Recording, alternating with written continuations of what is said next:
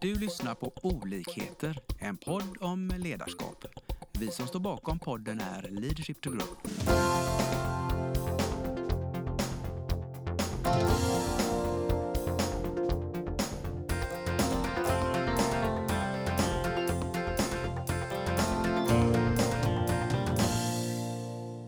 Idag har vi en spännande gäst här eh, hos oss idag. Men eh, först ska jag presentera vilka vi är. Jag är Lena Engström. Och jag heter Lars. Och som sagt var, våran eh, gäst idag är ju en väldigt speciell gäst. För idag är han gäst, men han har också varit kollega, eller är lite kollega till oss fortfarande. Vem har vi på andra sidan? Ja, jag heter Anders Lange. Eh, omskolad civilingenjör, kan man väl säga. Spännande. Det är kanske lite därför jag sitter här och pratar med er nu. Ja, det är ju tanken. Tror jag. För eh, vi vill ju gärna intervjua dig utifrån perspektivet eh, från Ericsson till ledarutvecklare med fokus på affären. Alltså det är ju inte helt... Eh, alltså det är ju inte en sån här klockren eh, karriärbyte kanske från att vara på ett eh, teknikfokuserat företag som Ericsson och kanske bli egenföretagare och eh, jobba med ledarutveckling. Eller är det självklart? Det, är en ganska lång utvecklingshistoria som... Eh, när jag tittar tillbaka i tiden tycker jag att det är ganska naturliga steg. Jag valde ju att bli ingenjör för jag tycker det där med fysik och matte var väldigt roligt. Ehm, och jag började som eh, konstruktör av avancerad digital elektronik på Ericsson. Eh, och eh, tyckte det var väldigt spännande. Det var det som var fräckt då. Då fanns inte internet. Utan det som var coolt var att jobba med avancerad digital elektronik. Och vi hade lite datorer och sådär i början på ja, andra halvan av 70-talet. Så det gjorde jag ett par år och så tyckte de så här att, men du, eh, Anders, sa de så här lite fjäskande. Eh, skulle du kunna tänka dig att låta ditt ljus skina över lite större grupp? Ja, jag fattar ingenting. Vad menar du då? Jo, kan du tänka dig att bli gruppchef? Och jag hade ju ingen aning om ledarskap överhuvudtaget. Mer än att jag hade gjort lumpen i och för sig. Ja. Så att jag tänkte, ja, vad ska jag göra? Varför då? Jag har ju gått och pluggat på Chalmers här och lärt mig eh, brottas med svåra problem och tycker att de utmaningarna är jätteroliga. Så ska jag bli pappersvändare och granska tidsedlar. Mm, Ja, det får jag nog fundera på, tänkte jag. Ja, kände känslomässigt var det lite negativt först då. Ja, det var så där. Och så tänkte jag, äh, fan, jag är nog dum om jag inte gör detta. För att eh, man får en annan utsiktspunkt då. Så jag, jag högg på det och så blev jag då gruppchef. Så det var ju ett första sånt beslut där, det var, där man då i någon mån lämnade detta med att eh, utveckla teknik till att börja utveckla någonting annat än bara teknik. Kanske inte tänkte så väldigt mycket på att utveckla personal då, utan det var väl mest att planera arbetet och se till att folk hade något att göra och att man följde upp vad de hade gjort och gav råd och dåd och sådär va. Som man är när man är chef på lägsta nivån. Och leverera på teknikprojekten. Ja, enkelt. precis. Och hålla budgetarna och sådär och kunna fixa det här utvecklingsprojektet inom kostnadsramen. Då fick man stjärna i boken och så. Ehm, Så på den vägen fortsatte det. Och då, när man inte konstruerade detaljer så mycket själv så fick man ju då, som det hette, tänka på högre systemnivåer. För det där som jag tyckte var så avancerat, det ingick ju i ett större system där det fanns en massa andra experter. Så man fick vidga vyerna där. Och sen dröjde- Kommunicera också då med andra. Ja, absolut. Förklara för andra som inte kunde digitalteknik vad vårt delsystem bidrog med egentligen. Så anpassa sitt språk. Eh, ja, och, och när man då kommer upp där, då, då ska man göra offerter.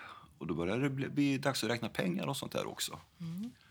Och så tyckte de väl att jag kunde prata någorlunda så att jag fick ofta vara med på kundmöten. Så att det blev mer och mer affärsinriktat och sen så, ja, så gick det väl steg för steg under årens lopp så att jag lämnade nog tekniken mer och mer kan man säga. Och så blev det mer och mer affär. En fråga då. Nå- någonstans där låter det som du mentalt lämnar den här känslan att vara pappersvändare till att det här var ganska intressant. Ja, det tyckte jag nog att efter, det tog nog ett par år så tyckte jag att det var, det var helt rätt val. Ehm, Vad var det som avgjorde? Minns du det? Vad det var som avgjorde det? Ja, man fick ju vara helt krass. Man fick mer att säga till om. Man fick påverka sin situation och andra situation åt det hållet man ville. Jag inbillade mig att det skulle bli bättre om det blev som jag ville, som alla andra inbillar sig. Ja, så att, mer inflytande. Eh, Man fick eh, mer information tidigare. Man hade en eh, större förståelse för verksamheten och blev då mer engagerad i verksamheten också. Och så där fortsatte det under årens lopp. Att man kuggade upp och så blev man chef över chefer och så blev man chef över chefers chef och så. Och så man, man bytte, och bytte jobb några gånger var tredje år. Och varför gjorde jag det? Ja, jag kände väl att här utvecklas jag inte så värst mycket mer. Nu kan jag detta. Vad ska jag nu ha för utmaningar? Och då letade jag efter chefspersoner som jag tyckte verkade bra, som jag hade sett från sidan och hade hört rykten om att det där är en bra chef, där kan det utvecklas. Så att, eh, det var väl så jag fungerade, att jag, jag valde nya utmaningar främst med tanke på vem det var som var chef. Det Och naturligtvis ganska- vad det var för sakinnehåll. Det fick Ja. inte vara något Men det är tråkigt. ganska intressant perspektiv för att eh, jag tillhör ju en sån person som kände lite i början att jag drabbades kanske av chefer som jag inte valde själv och, och var inte riktigt imponerad av, av deras eh, ledarskap så att säga. Men du, du gjorde någonting annat. ja, jag hade ju sån fantastisk flax för att eh, då, när, jag hade när jag var klar på Chalmers så sökte jag jobb och då var det anställningsstopp av någon anledning överallt. Men så hörde Eriksson av sig eh, efter ett tag och jag fick komma på intervju och då fick jag träffa tre olika chefer samma dag. Det var en som jobbade med konstruktion, en som jobbade med marknadsföring och en som jobbade med utveckling, alltså te teorier. Jag träffade allihop och jag tyckte det var väl ja, marknadsföring, jag var för mycket rakvatten, eh, kostym. Nej, det, det kan nog ta in folk från Handels tyckte jag. Eh, och sen var det han på systemsidan, han var så, han var så nördig. Jag tyckte nej, jag vill inte jobba med honom.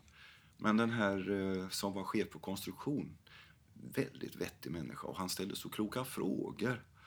Och vi kom bra, så att det var ett lätt beslut. Jag valde honom. Så jag tog rygg på honom. Eh, Men sen blev han gammal och så vidare så att man, våra vägar skildes åt. Men när man jobbar på en stor arbetsplats så har man ju möjligheten att spana omkring. Det är det som är fördelen med ett stort företag, att du har utvecklingsmöjligheter internt. Så där höll det på tills jag var en bit över 50 år. Då började det närma sig att man skulle kunna få guldklocka. Det får man av att anställd i 30 år. Men det fanns inte några chefer kvar som jag var intresserad av att ha som chef. Du hade avverkat alla. Jag tyckte det. Det hade kommit in nya personer utifrån som jag inte hade den allra största respekt för. Nej. Jag tyckte, nej. Eh, Och jag vill inte liksom bli tillsagd vad jag ska göra utav en som jag inte har full respekt för. Helt enkelt. Det är rimligt. Så vad, vad gör man då? Ja, då började man ju då komma med såna här program på Ericsson. Att man skulle få en summa pengar om man slutade. Och jag anmälde mig, men jag fick inte. De ville ha mig kvar. Eh, Men så gick det ytterligare något år och då öppnade de alla slussportar. och Då hängde jag på låset. Och detta var i slutet på 2006. Så då bestämmer man för att nu har jag nu har jag utvecklat system och teknik, jag har utvecklat affärer och jag har utvecklat människor. Vad, vad är det kvar att utveckla? Och kanske mig själv, tänkte jag. Törs jag? Ska jag sitta här och vara feg 15 år till och ha tråkigt med, med en trygg inkomst eller, och, ångra det bittert att jag aldrig vågade göra någonting? Eller ska jag skjuta ut mig i det okända? Eh, Så jag sköt ut mig. Vad var det som, minns du det? Vad, vad avgjorde det, det beslutet? Det var ju ganska krasst att man hade, fick lite pengar så att man kunde hålla sig flytande ett år eller ett och ett halvt år eh, utan att ha fått något nytt att göra. Yes. Och då tyckte man att det ska jag väl kunna hitta något att göra på ett och ett halvt år. Det ska väl inte vara några problem. Men jag kände också, jag vill inte börja i något annat stort företag. För att jag, jag hade trivts så himla bra på det här företaget här och det är säkert inte bättre någon annanstans. Så jag tänkte, nej, jag kör eget. Det får bära eller brista. Så jag startade eget bolag och affärsidén då det var att vara eh, affärsutvecklingskonsult. Ja. Att använda de kunskaperna jag hade samlat på mig under åren. Jag hade blivit ganska bra på att göra affärsplaner, vara ute och pitcha hos viktiga kunder. Och, och så, så jag tänkte det där eh, skulle jag kanske kunna använda mig av. Och så fanns det ju då konkurrenter som jag hade träffat i branschen som tyckte att det vore väl kul om vi kunde få låna Anders ett tag. Så jag fick ju konsultuppdrag då direkt och klarade mig bra på det. Eh, Ja. Åtta, två, två, ett par år sådär. Eh, Men då känner man det att när man är ensam eh, så tappar man kompetens. När man sitter på en arbetsplats går då in så mycket utav vi säger det, osmotiska trycket. Va? Diskussionerna vid kaffeautomaten och Man suger man, i, ja. man suger i sig vad andra pratar om och man hör jaha, de har knäckt det problemet på det sättet och man kan bolla med någon spontant. Men det är en intressant reflektion att är man själv ett tag så blir det lite vakuum på det. Ja, det blir vaken. Jag kände Ja. det att herregud, jag, kan jag något överhuvudtaget? Så det satsar lite på Är det självkänslan bäst, bäst, också. ja, liksom lite bäst före-datum höll det redan på att gå ut. Det kändes inte så jäkla bra. Vad kan jag egentligen som är hållbart? Satt jag och grunnade. Och så en vacker dag så satt jag och tittade i Dagens Industri. Och på sista sidan så var det en annons. Ett internationellt ledarutvecklingsföretag sökte seniora ledarutvecklare. Ja, Men herregud, jag har ju varit chef i, i 25 år. Jag har gjort en del bra och en del dåligt. Ett och annat har jag ju snappat upp vad som funkar och inte funkar. Jag tyckte faktiskt att det var rätt kul att jobba med människor. Men det är väl ingen idé att skicka in CVn när jag är, fast jag är ju 53 bast. Jag ringer först. Så jag ringer till det där telefonnumret och då svarar en äldre herre. Och vi byter några ord på telefon och jag berättar vad jag hade gjort. Att jag hade startat eget efter att ha haft många år på storföretaget. Och då sa han så här att, nej, strunta i det. Jag är i Göteborg imorgon. Vi ses. Snabba puckar. Snabba puckar. Så att, eh, ja, visst, vi träffades på ett hotell i Göteborg dagen därpå och vi hade ett samtal som pågick i fyra timmar. Jätteintressant. Och jag blev då övertygad om att det här är nog... Det här skulle kunna vara spännande att ägna sig åt. Eh, och han hade med sig ett en avtal. Så, ah, så jag vi lugna oss lite, så jag. jag får hem och fundera. Och så sågs vi efter ytterligare en vecka och då kom han med avtalet igen. Och då sa jag, ja, alltså, då tänkte jag så här, vad är det för andra människor som är med i den här organisationen? Vis av mina erfarenheter. Det räcker inte med bara att titta på en person, hur är atmosfären i övrigt? Vad är det för ett gäng man hamnar i precis. egentligen? Precis. Av självständiga egenföretagare. Så då sa jag så här, eh, jag skulle vilja träffa de andra. Ja men det går bra, det går bra, sa han. Vi har eh, säsongskickoff på Ronnebybrunn kommande måndag. Du är välkommen att komma på tisdag. Då har vi, tar vi emot besök. Wow, så tänkte jag, wow, spännande. Så att jag åkte till Ronnebybrunn där lite blyg och försynt och kliver in och där är det ju en massa människor. Bland annat Lena Engström. Så, Satt där. Och jag såg hur de gjorde övningar i coachning och i säljintervjuer. Jag tänkte, åh jäklar alltså. Vad de har drivit detta professionellt. Vad, vad de får ut mycket. Och, och så deras analyser av samtalen de hade åhört. Så jag tänkte, wow. Här kan man ju lära sig mycket. Så att jag bestämde mig. Trots att det var ganska tuffa villkor när det gällde att sälja. Men jag tänkte, ja, då får jag väl dra upp strumporna och lära mig sälja också. Och lära mig anstränga mig på den fronten också. Så att, eh, så var det. Så då körde jag igång. Hade fortfarande lite här konsultuppdrag kvar. Om jag fick klinga av. Men sen så blev det full fart framåt som eh, ledarutvecklare. Och eh, det var ju en ny resa. Spännande. Och, eh, men om man tänker lite vad... Du kunde väldigt mycket från det gamla, men du fick lära dig många nya saker. Det var sälj som var nytt. Vad var det mer som var nytt? Jag sälj... Jag insåg då att vad jag kunde det var marknadsföring. Att stå och tala. Jag var, jag var så kallad powerpoint-ingenjör. Jag kunde göra klatschiga pitcher och jag kunde så snacka för en hel konferens med tusen pers utan problem. Det var inga konstigheter. Inga konstigheter. Jag kunde liksom ta plats och orda och verka övertygande. Men jag insåg, jag säljer ju inte.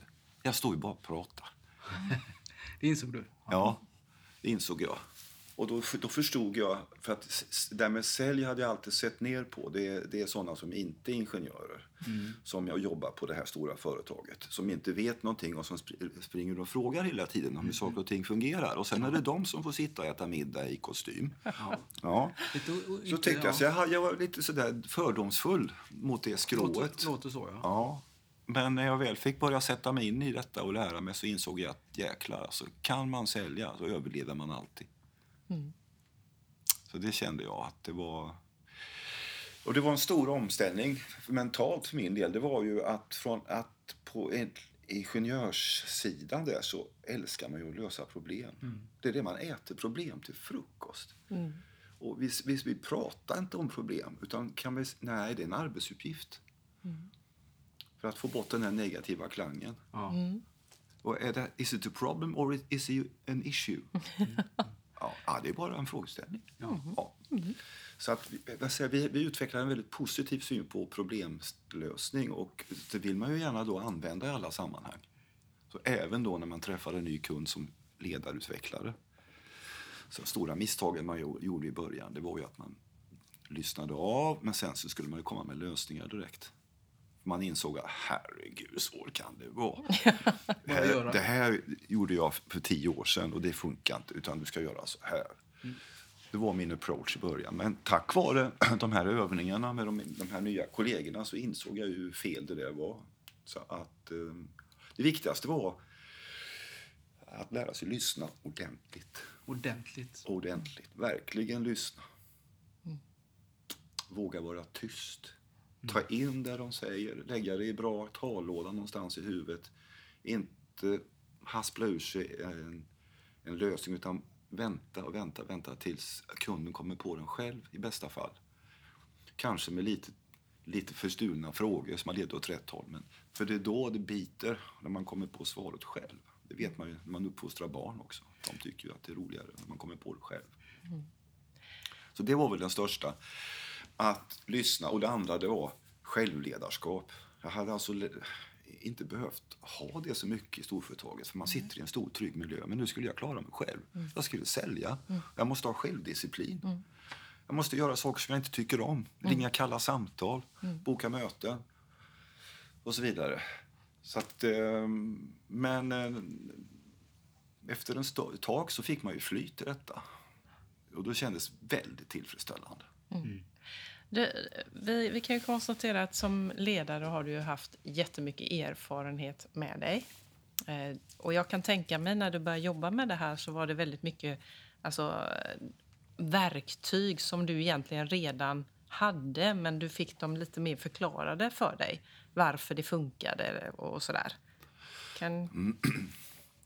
Ja, det, kan man väl säga. Man Ja. fick ett språk för saker och ting. Precis, som egentligen mycket av det satt i ledarskapet och satt lite i, i ryggmärgen Ja, det på var, dig. ja, liksom en tyst kunskap. Ja, precis. Och då är min fråga där också liksom på fortsättning. För det som jag kan tycka är våran framgång, det är ju också att leva som vi lär i de verktygen vi har.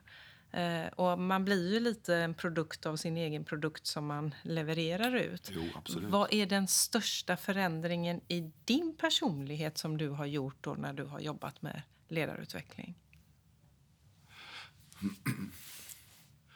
Nej, men det är väl att, eh, som jag sa nyss, förmågan att lyssna på ett mycket bättre sätt och att stänga av eh, lösningarna.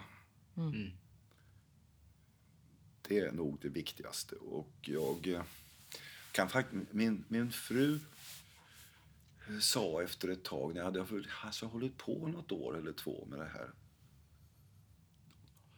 så, så tyckte hon att jag hade blivit en bättre make. Och vi har ändå varit gifta, så, ja då hade vi varit gifta i 35 år. Lite sent Oj kan man då! tycka då. Det var, det, det var, det var värst. Hur menar du då? Jo, för att nu, nu när du frågar hur jag har det så lyssnar du på vad jag svarar.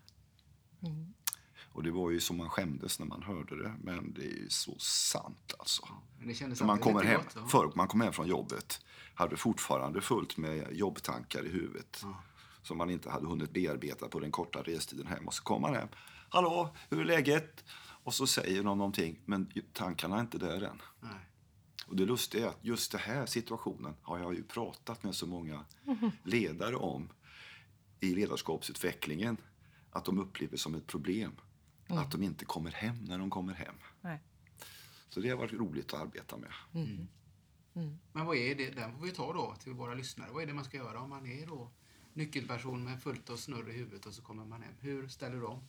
Ja, man får tjuvstarta hemkomsten brukar jag säga. Eh, Så att om du till exempel pendlar, många jobbpendlar, de bor i villa i ytterområde och så arbetar man centralt någonstans. Att eh, när man passerar en viss vägskylt på vägen hem, då är man hemma. Det är signalen. Så när när det står Kållered på skylten, då eh, ska du börja fundera på vad du ska säga när du kommer hem. Vad du ska ställa för frågor när du kommer hem. Så att när du kliver ur bilen sju minuter senare så är du där och du kommer att bli belönad. Och så får de då välja vilken triggpunkt de, de vill ha. En del kanske vill ha triggpunkten redan när de slår igen ytterdörren på kontoret, men det brukar inte funka. Men man får sansa sig lite, sätta sig kanske på bussen eller tåget eller i bilen och sen bestämma, nej nu, nu är jag hemma. Det här som du säger, att, att det tog ja, kanske 35 år innan du lärde dig det. Måste det ta så lång tid? Vad kan vi...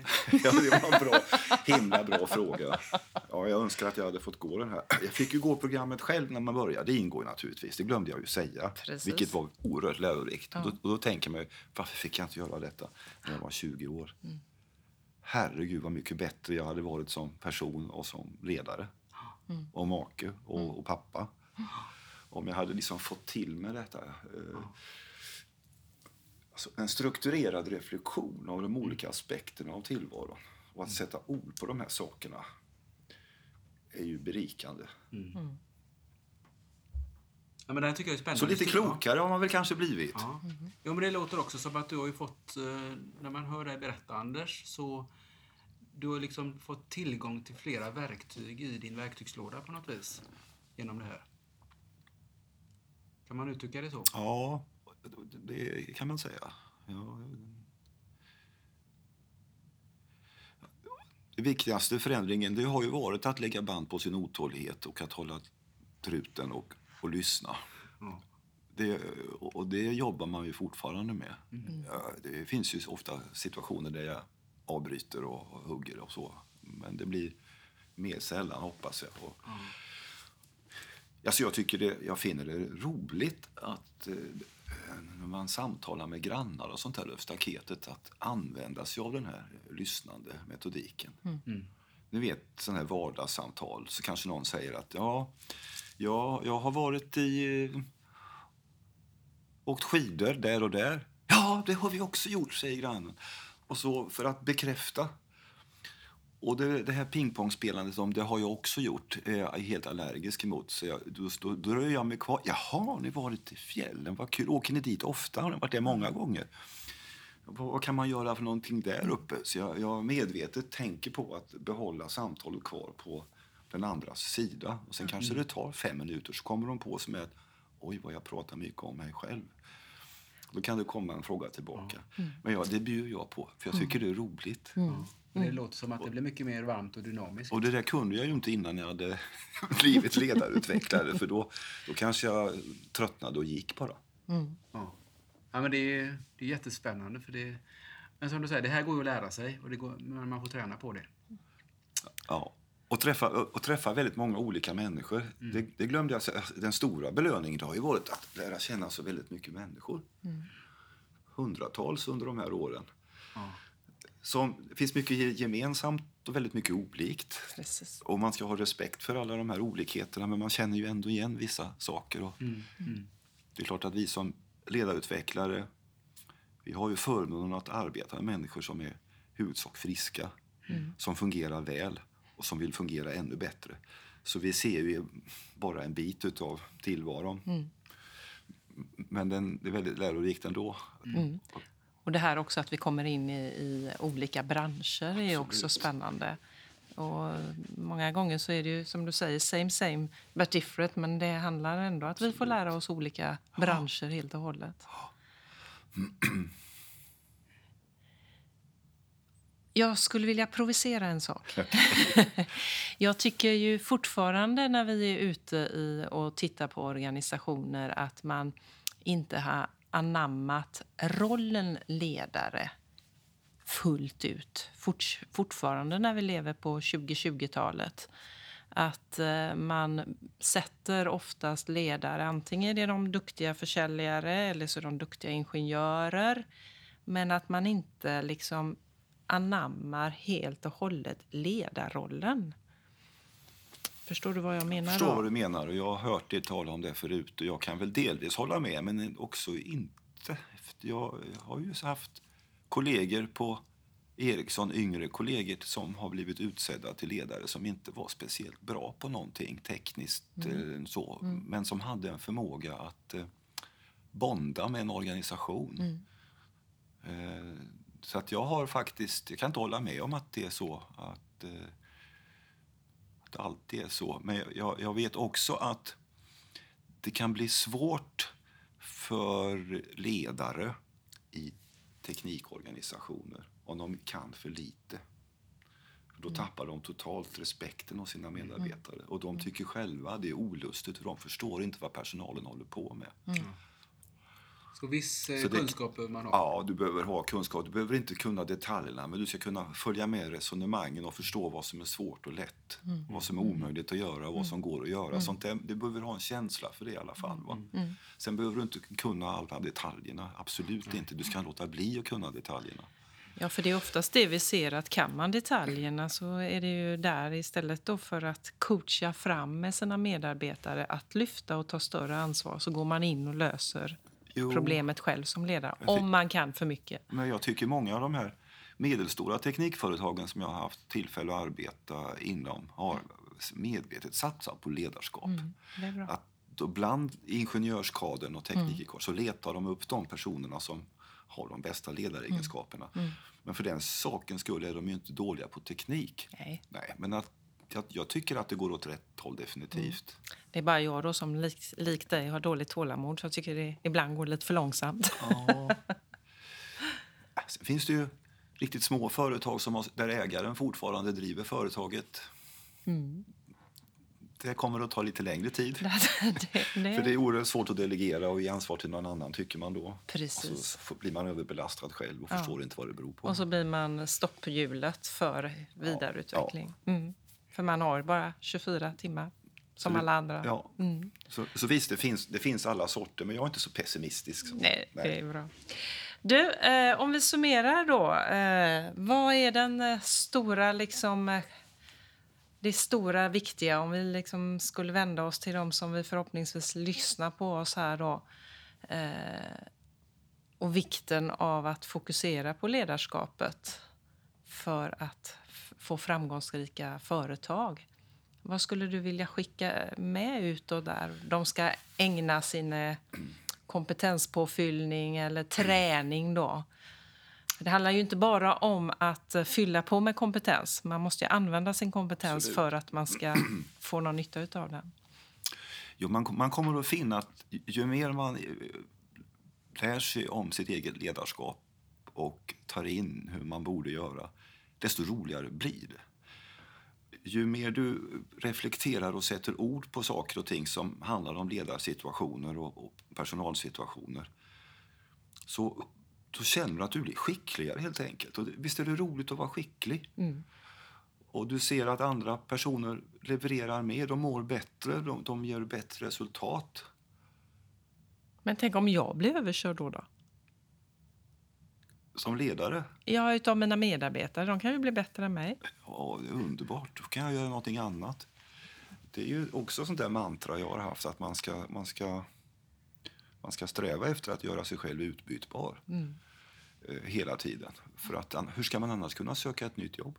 Precis. Och utvecklas vidare mm. om man måste vara nyckelperson hela tiden. Mm.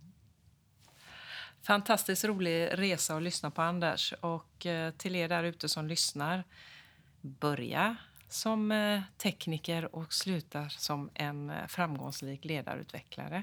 För det är en spännande resa att göra. Tack så mycket. Tack ska ni ha. Vi hoppas att vi har väckt tankar om hur du kan utveckla och stärka ditt personliga ledarskap. Följ oss gärna på våra sociala medier där vi heter Leadership to Grow. Om du vill ha mer inspiration och verktyg, gå in på vår hemsida leadershiptogrow.com. Tack för att du lyssnar. oh